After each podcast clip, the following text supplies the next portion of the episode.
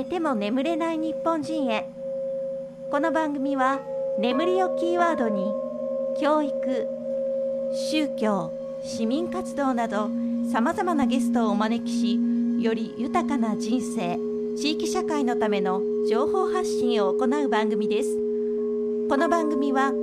充実した日々は良質な睡眠から快眠安眠介護のためのジェルトロン株式会社パシフィックウェーブの提供でお送りします。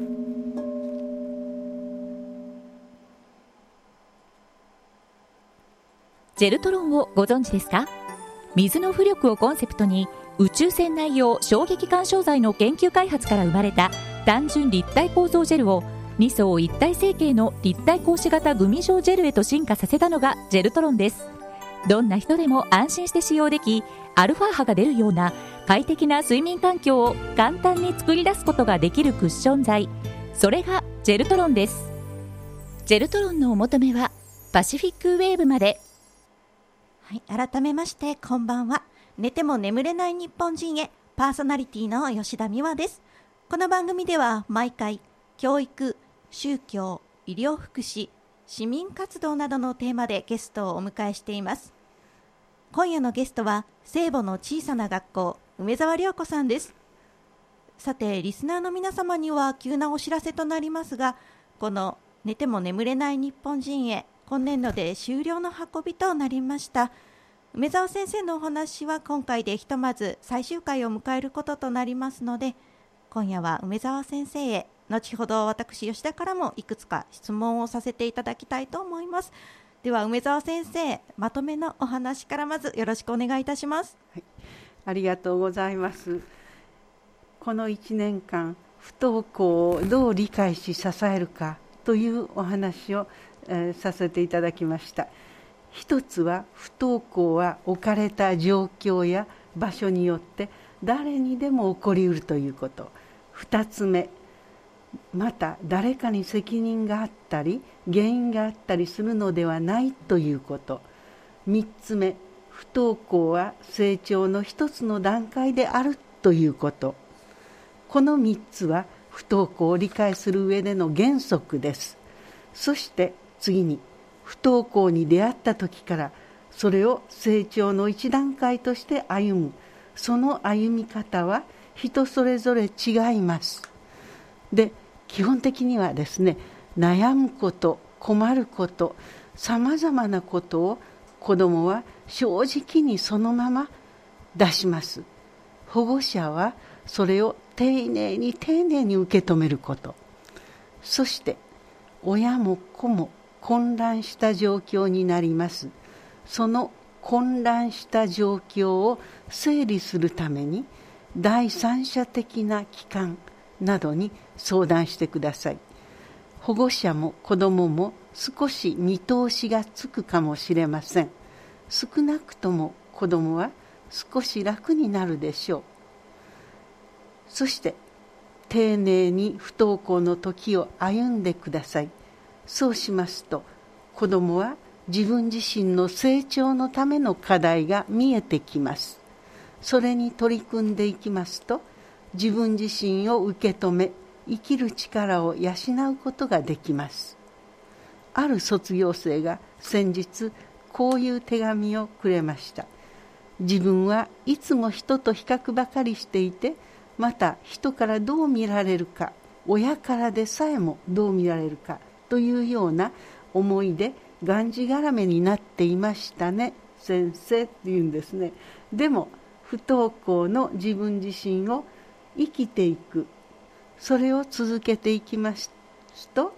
私は私ということをあの頃不登校を経験している頃実感しました。そしてこれだ。私は私ということだと思えたとこう言います。彼女は高等学校出て大学を出てまたあ次の特技を得て社会人になりました。そしてこう続けます。今も比較もするし人の目も気になるけれど私は私ということを意識してやっていますとこういうふうに卒業生が頼りをくれました。このように不登校の経験は必ずその人らしくその人を成長させます。どうぞ心配しないでください。不登校はダメなことだと思わないでください、はい、一人でということではなく助けを求めてください。閉鎖的になると自分をいじめてしまいます。この経験が生きる力を必ず育てます。どうぞ安心してください。今日は質問もいただいております、どうぞ。はい。では質問に移らせていただきます。まずですね子どもさんいろいろ悩み事不安なことがあられますと生徒さんの方から SOS 助けて大人に向かってそういうサインが現れるかと思うんですけれどもどんなふうに現れる場合がありますでしょうか？はい。まずはうちで様子を見ていただきますと楽しそうに見えないというのがあります。そして次は体に現れることもあります頭が痛いだとかお腹が痛いだとか微熱があるとかそういうふうに体に現れることがあります。と同時に行きたくないということを言葉でちゃんと言ってくれる場合もあります。そうですはい。ではやっぱりその活気が感じられないということと、はい、身体的に不調を訴えるといったことが分かりやすいサイン、はい、っていうことですね。はい、なるほど。ありがとうございます。次にお聞きしたいのがあのそろそろ進路が決まってきた生徒さんもいらっしゃるかと思うんですけれども、はい、これから学年が上がってさあいよいよ進路を考える段階になってくるね、はい、子たちもいるかと思うんですけども、自分の進路を考えるとき大切になるポイントっていうのはあるんでしょうか？はいあります、うん、子どもの現実を見ること。例えばその子どもがですね、人の中にいると不安だとか、あるいは家から出ると人の目が気になりすぎて毎日家から出ることはできないとか、そういう子どもの現実その現実を大切にしてあげてください。その現実を無視して今中学校3年生もう来年中学校3年生になるからどこかの高等学校行かなければいけないとかこうすべきだと言って決めるということはその子どもの成長につながらない。ということがあります。で、えー、人が怖いあるいは人の中に出てどう話していいか分からなくてとても集団の中にはいられないというような、うん、現実がありましたらむしろそのことをあの練習したり、うん、そのことで安心が持てるようにすることがやはり順序としてはまず第一だと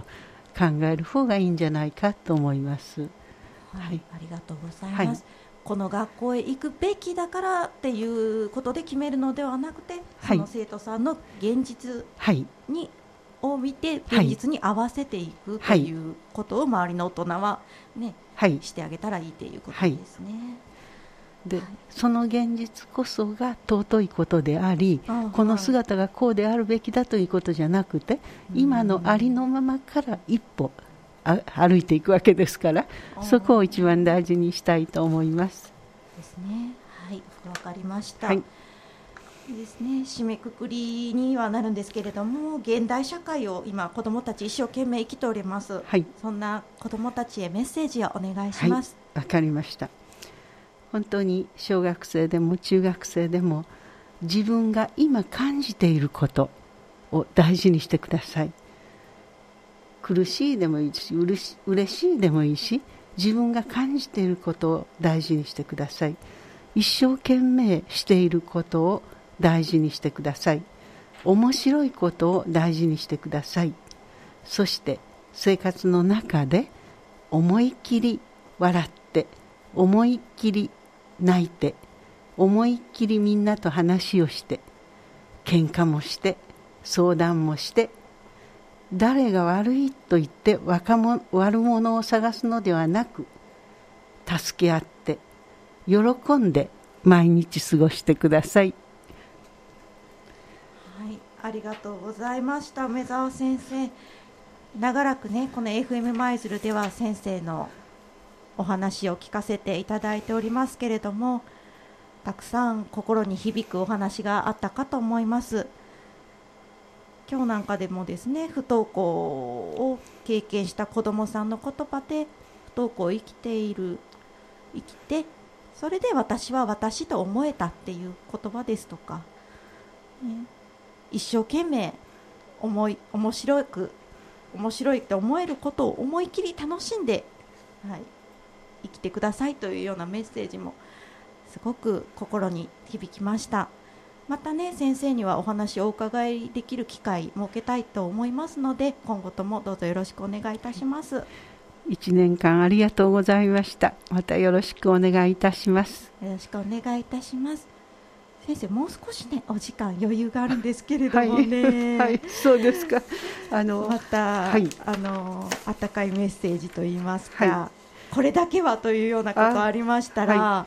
お話しいただけませんでしょうかね。あのやはりあの不登校の子どもたちの教育をしておりますと本当に子どもたちが自分のありのままをこう受け止めて生きていく非常に難しいプロセスなんですけれども自分のありのままを受け止めてその時その時をこう真面目にこう生きていくわけですね。そうしますと本当に不登校だった時の自分というのを嫌な過去としてではなくてちゃんと自分のプロセスとして受け止めていく、うん、そうすると人生のこう自分の大きな力になっているのを多くの卒業生を通して見ます。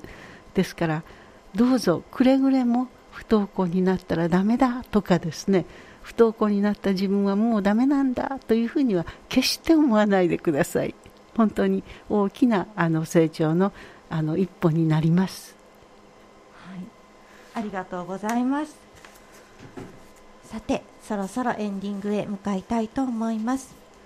またね梅沢先生のお話をお聞きできたらと思ってますのでどうぞよろしくお願いします。よろしくお願いいたします今夜のゲスト聖母の小さな学校梅沢涼子さんをお迎えしてのインタビューでした。それでは皆様良い夜を。